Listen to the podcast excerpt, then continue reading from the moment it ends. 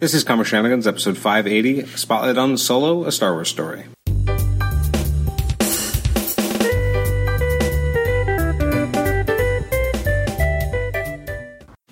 Welcome to the Comic Shenanigans podcast. This is episode 580. It's our spotlight on Solo, a Star Wars story. And uh, fittingly enough, I am solo today. This is Adam Chapman, your host. Uh, our, our, scheduled uh, co host for this episode was supposed to be uh, Tibor Mate, uh, but there's uh, unfortunately some complications uh, after we saw the movie, and we just weren't able to sit down and discuss the movie together, unfortunately. So this is, I am fittingly enough solo.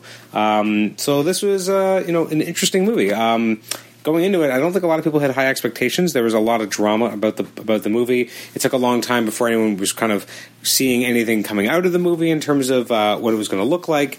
Uh, so there was a lot of questions uh, along that score. So there's definitely a lot of uh, curiosity. We had uh, a shift in the uh, director of the of the movie. the original directors were fired. There was a you know bit of an issue with vision, I guess, and then they brought on Ron Howard, who I mean, if you want a, a director who's stable and has a good presence and you know really um, seems to be you know a, someone who people get along very easily with as, as a director uh, and has a good pedigree. I don't think you can you can really uh, find anyone better than Ron Howard uh, in that respect. So I think he's very kind of. Uh, I, calling him a workman, I think, is a disservice to him because he does have an amazing vision. But so they bring him on to direct this movie, and so you know, again, there's there's issues behind the scenes because you have um, you know, the original director is being fired. You have, you know, maybe issues over the script. We're not really sure. Um, I don't, I don't know of the main actor. I guess Alden is his name. Uh, really coming from, I don't recognize him from anything. I'm sure if I looked him up, I would be able to see exactly what he's done, but uh, I didn't have a chance to do that. Um, but so, I mean, you have kind of some unknowns. You have some known quantities. You have Emilia Clarke, who's really well known uh, from being in Game of Thrones, as well as other movies, including the ill-fated Terminator Genisys. Uh, you also have um, what else you have? You've got Woody Harrelson, who's really making a name for himself, uh, or, or, remaking a name for himself by kind of being everywhere. And then you've got uh, uh, Don, uh, Donald Glover. I, I, always want to say Don Glover because of an interview he did a few years ago, uh, and he's on here as well. And you've got some good names, and then you have kind of a more of an unknown in the lead role, which is interesting. Um, so there was a lot of questions on whether or not this was going to be a good movie. Um, there was questions on whether or not it was going to work. Uh, was this going to be the first kind of um, Disney-run, you know, Star Wars flop? Uh, no one really knew what was going to happen. Uh, there was a lot of you know curiosity, and so I went into it with some trepidation. Uh, I wasn't really sure if I was going to enjoy it or not, and I really wasn't sure by the trailers. And um, you know, and I, I don't know what Tibor thought. I saw it with him, but we uh, we have an agreement always that after the uh, movie, we, we, don't chat about it till the podcast, and then right at the last minute, we weren't going to be able to record. So uh, through um, so then it just didn't work out. So I don't really know what he thought of the movie. I'm sure he's going to tell me when I have a chance to talk with him. Part of the reason why this episode is going to be a little shorter than normal is that I'm kind of running short on time myself because I'm uh, I'm about to uh, flew flew the coop uh, or fly the coop, fly the coop. Uh, I'm taking off. I'm uh, leaving leaving Toronto for the weekend and going up to Phil- or down to Philadelphia, I should say, to watch the Blue Jays play the Philadelphia Phillies on the road, which is probably going to go very poorly for the Blue Jays, and it looks like I'm going to get lots of uh, thunder showers as well. But um, so uh, this episode's a little shorter, and that's why it's really just me, and we didn't really have time to kind of sit down with Tibor and make it work uh, like we normally would. And I actually saw it on a Thursday night, which is again different because usually I would see it on a Friday night. Um, so, what did I think of the movie? Um, you know what? I liked it. I I, I kind of went through it, and I, I, wasn't really thinking too critically throughout. And I was like, you know what? I think it it, it you know it, told a story. Um, I don't like. I don't know if all of it necessarily jives perfectly with the Solo that we know. I the one thing I really did piss me off is the fact that you know Han Solo is not his real name. Uh, Han's is his real name, but not Solo, and that Solo is just kind of a name that's given to him. I that bugged me. Um, I don't know why. It just feels like a needless element to, to put in there, and uh, yeah, that I found that very irksome. Uh, other than that, I mean, you know, I, I thought it was an, it was a rousing, kind of enjoyable uh, story. You know, it's a it's a heist film. Um, you know, it's a you know it's it's the dark belly of the Star Wars universe. Does everything work? No. Um, some stuff are just weird. We have a variation in the opening crawl. I feel like if you're going to do an opening crawl, just do the opening crawl. It feels weird to have a different format of that, of trying something a little bit different. So I can't say I love that.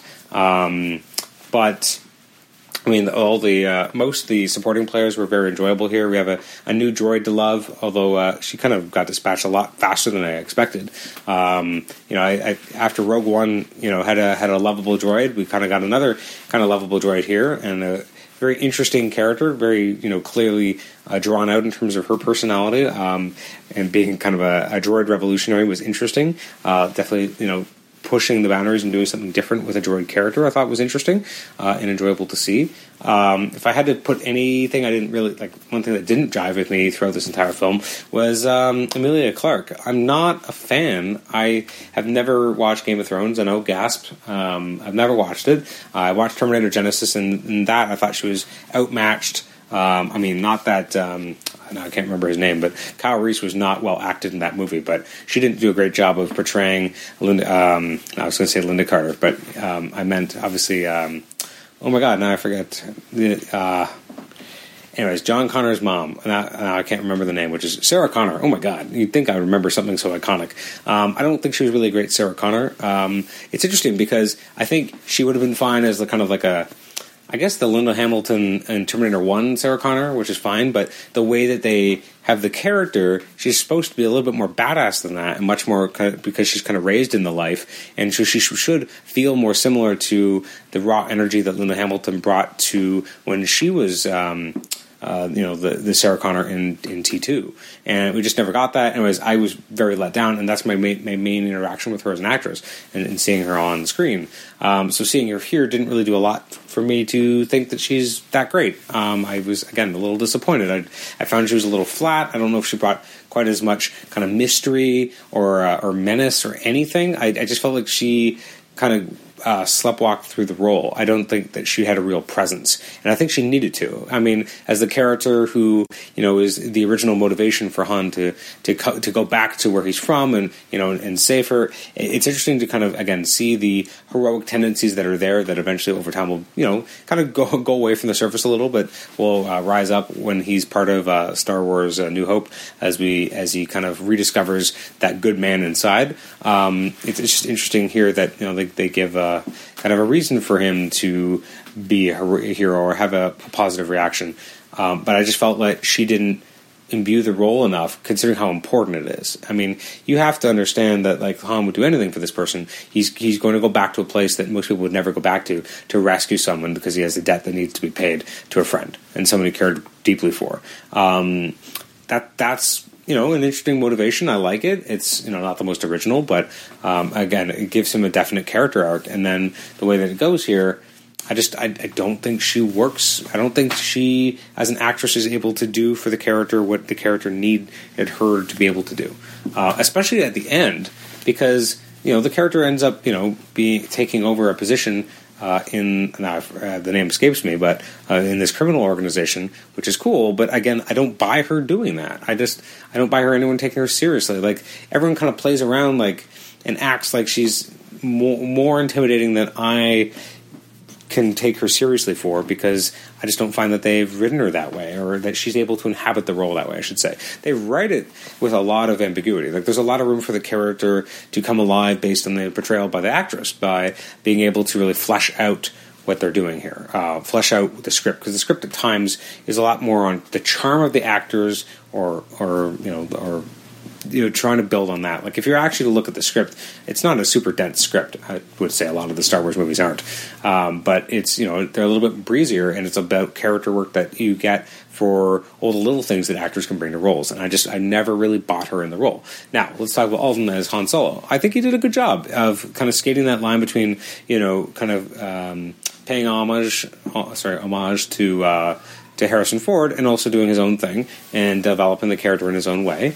Um, you know, he's kind of a gruff character at times, which is you know in keeping with the Han with the Han Solo we know, but also kind of has that gooey interior, uh, which over time gets you know harder to find. But um, I, I, liked how he portrayed the character. I liked um, some of his physicality in the role as we see him becoming more comfortable being a smuggler. Um, the relationships he builds both with Chewie and uh, with uh, uh, Beckett, um, which I liked. Um, I love Woody Harrelson. I mean, whenever he shows up anywhere, he's just fantastic. Um, I'm just so impressed by how he's been able to carve out all these different versions of characters. Uh, last year, when he was in War of Planet of the Apes, uh, and then his portrayal here, he gives a, a nicely nuanced portrayal with a lot of different facets, and it makes the you know the surprises with the character. Never really sure exactly what he's going to do. Uh, is he a good guy? Is he a bad guy? Is he just you know kind of looking out for number one, uh, or is there something more going on? And I like how he plays that character quite nicely. Uh, so he was he was great. Uh, again, Han was was enjoyable. Uh, Chewie's great. Um, the only thing about the idea that he wants to find you know his tribe or his family, and then I guess never does, or like he finds one here, and then we never really hear anything more about it. Is kind of like a weird kind of missed opportunity unless they you know in, in sequels they want to kind of show them hunting for trying to find more Wookiees, um, which would be fine. But you know they don't really do much with it. So they introduce this idea, and they have that moment where he's with that other Wookiee, but then they kind of drop it for most people coming into the movie, I think the uh, the, the, the people the, the, thing people were most looking forward to was seeing Donald Glover as Lando Calrissian, and he sizzles on screen. He's super enjoyable. Um, every every time he's on screen, it feels like he just steals the show. His character has so much uh, pizzazz, so much style and swagger, and that's why it's kind of interesting him playing up against Han because this is a, a younger version of Han, but who, who, doesn't really have a lot of personality of his own yet. Like he's still kind of figuring out who he is, but this is a Lando who knows exactly who he is and very much feels like a younger version of the Billy Dee Williams character in a lot of ways.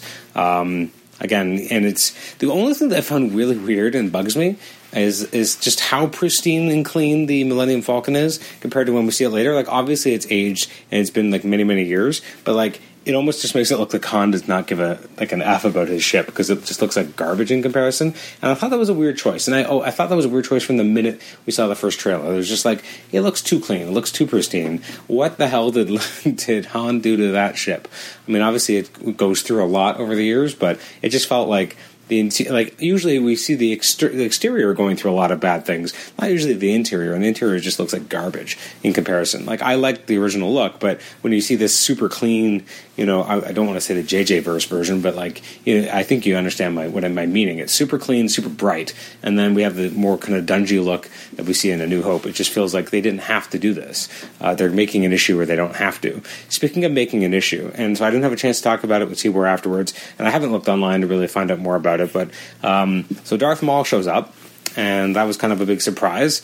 Um, and I, from the vague memories I know of, I know he survived, and I know that I believe he became a criminal at some point. So I guess they're kind of establishing that here. But I feel like if, unless you know that, unless you've watched, I guess the TV shows where that's been true, then I just feel like this is kind of like a what? Um, because obviously we already know the Empire exists and there's stormtroopers, so it's post Episode One um, at the very least. Well, it's post Episode Three really, uh, because there's stormtroopers and an Empire. Um, so it just feels weird to, you know, introduce Maul and for what? Like, are we going to see future movies where Maul's there and that actually will end up meaning something. But then I think eventually he dies against Obi Wan in a in a, re- in a rematch at some point. I could be completely wrong, um, but I feel like that's what happens. So I just feel like, what was the point here? Are you setting something up? Are you not? Like, what? How? What does this mean? And I guess for a lot of things in this movie, like, is it going to set up something? They spend a lot of time on the uh, the dice that have been hanging in the Falcon forever, and that's okay. I, I you know, I, I, didn't need it there. It felt like a little, you know, uh, this is a way to draw a through line and something that mattered to him. But then, you know, does it only matter because of her? And you know, or like who he was. Like he gets them back because of her, but does it? You know, it, it just it was a weird sentimentality that I don't know was necessarily well placed. Um, but I enjoyed the movie. It was long, but you know, I had some good, a lot of good sequences. Um, that felt very Star Wars. I mean, a lot, the whole everything that they were doing about um, the Kessel Run felt very much like it was pulled from Empire Strikes Back. I mean, almost too much with the giant space creature. And I would say, oh, that's a little much, but then you remember that they were in a giant space creature in Empire Strikes Back. So it's really, there is a precedent um, for, for that type of thing. Um, I like the idea that the, um, was it L3, and it lives on inside the Millennium Falcon. I thought that was interesting, uh, which, I mean, again, it was interesting, but it adds an element that has never been mentioned in any way before and just feels extra. Um, I did like the comments about you know about you know driving another man's ship and getting it wrecked, uh, especially considering when Lando gets to pilot the uh, the Millennium Falcon again uh, in in episode six, he does you know definitely put some wear on it, um, which I thought was interesting. Um, no, like I, so I, I dug this. I liked the first meeting between Han and uh, Chewie. I thought that was played pretty well. Um, I mean, the minute you know that he's going to be confronting like the Beast, you you know where this is going to go. Uh, I liked how they developed their relationship. I like the idea that we actually actively see Han speaking Wookiee. I thought was cool. Um, how he, you know, as he as he learns more about um, Chewie was definitely interesting. Like they, you know, they kind of do mention that bad things happened to the Wookiees after uh, the Empire took over. Um, so again, kind of solidifying the timeline and, and what happens because we definitely saw uh, the Wookiees in Episode Three. Saw Chewbacca specifically with Yoda, which I always thought was you know making the world too small. Uh, it didn't need to be Chewbacca specifically, but I understand why they did it. Um, I liked seeing Chewbacca be a lot more physical than we've ever gotten to see him being. Um, you know, throwing Han around, being just more of a physical threat, as opposed to just having his uh, his what his whatever he uh, I forget what it's called, but he's got that um, thing that fires the bolts or whatever. Uh, I think it's like a caster or something. Someone will tell me and yell at me and say that I'm dumb for forgetting. Um, I liked the movie. It was not the best movie. It definitely wasn't Rogue One. Um, but you know, it was a fun side adventure. Um, you get to see you know the origin of a lot of things. Um, I actually really liked again this idea that there's an optimism of youth of youth, and that as much as Han's been hardened by the streets, uh, he has that kind of more you know optimistic side that he wants to believe, and over time that will kind of go away, and that's just the way that life is until he meets a certain farm boy and an old man. Um, but uh, I like the idea that you know there, there, there's that that. Um, that line that obviously calls back to the classic Star Wars line of, you know, I've got a bad feeling about this. And he's like, I've got a good feeling about this. Like, you never get to hear that. Um, that's never something that happens. So it's a nice way of flipping the script. I'm sure that some people are probably groan and say, oh, that's funny. You just reversed the original, um, which is true. It's exactly what they did. But, you know, it's a way of playing on expectations and, again, highlighting the, the both the arrogance and optimism of youth before he becomes a little bit more hardened. And so seeing a Han who's still a little bit more full of promise and hope was interesting. I like the idea the, the way that he you know got off of Corellia and then it didn't end up working out at all, uh, and then it ended up uh, in the mud. And I thought that was interesting too because it's not necessarily what you expect of Solo. You just expect that he's a flyboy. So seeing him as a you know kind of do more of an infantryman, idea was uh, was an interesting direction to take it. Uh, again, I loved Woody Harrelson. I thought he was great in the role. Um, you know, this character kind of flies on the edge. Um, and now I forget the name of the actress who's his love uh, love interest who dies pretty early on. Um, it's interesting how the crew keeps changing and they keep losing people, but I thought that was cool. I really like Paul Bettany as the kind of the, the gangster villain. Uh, I thought it was interesting that they didn't re- like they kind of mentioned the Hutts, but and the you know a gangster on Tatooine, but they didn't really go much further than that. Um, but I guess they didn't have to. I mean, we, we get it. We know who that is. We know what he's eventually going to be doing. You know, he's eventually going to be doing some smuggling for Jabba, and that's going to go really sour. And that's how kind of how we meet him. I did like the idea of him kind of learning about people having a price on their head because that's how we first meet Han. Is that he's got a price on his head. So there's some nice callbacks. And again, kind of Beckett's story is not that in some ways not that dissimilar from part of Han's, but Han has a more heroic end ahead of him. Um, but no, I, I, you know, I dug it. I, I enjoyed the movie. Again, I don't think it was a great movie, um, but it was an enjoyable movie. It wasn't bad by any means. Um, I'd probably watch it again. I, it was a little long. I mean, I think that's true of most modern movies.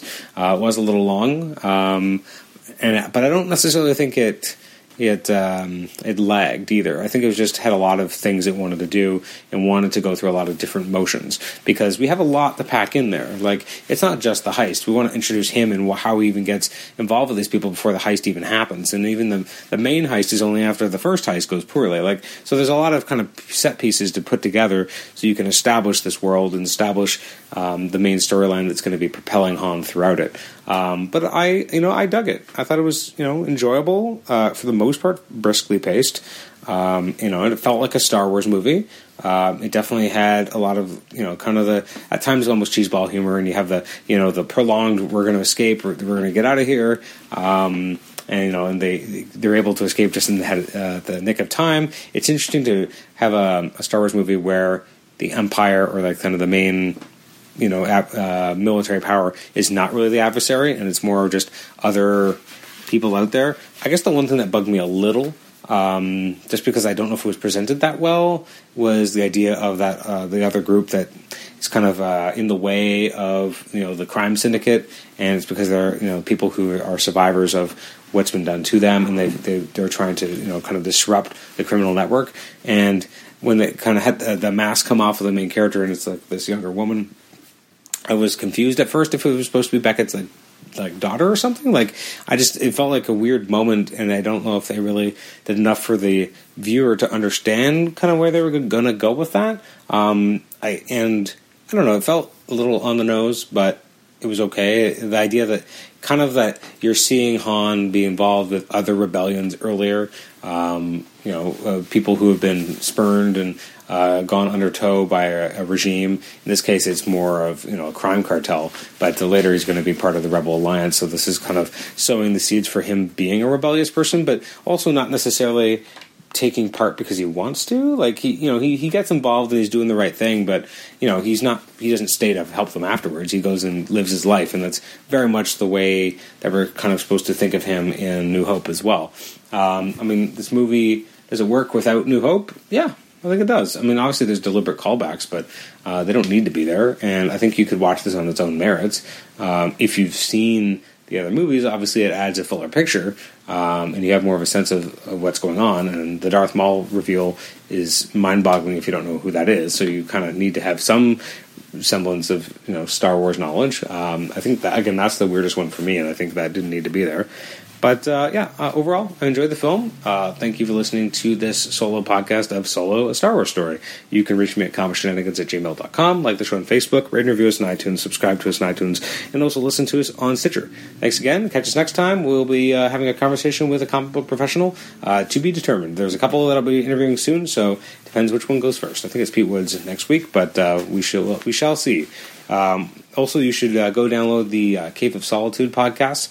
Uh, if it sounds like a Superman Batman podcast, it definitely sounds like one, uh, but it's actually just general comic book uh, stuff. Although I when I was on the most recent episode, I got to talk uh, at length about uh, Superman, uh, the Man of Steel by John Byrne.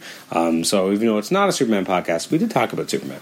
Anyways, you should uh, go and download that episode. It's uh, it's I well, I mean I am obviously biased, but I thought it was pretty enjoyable. And uh, in a few months, I'll be doing two episodes of the Epic Marvel podcast, which is talking about the Epic Marvel collections.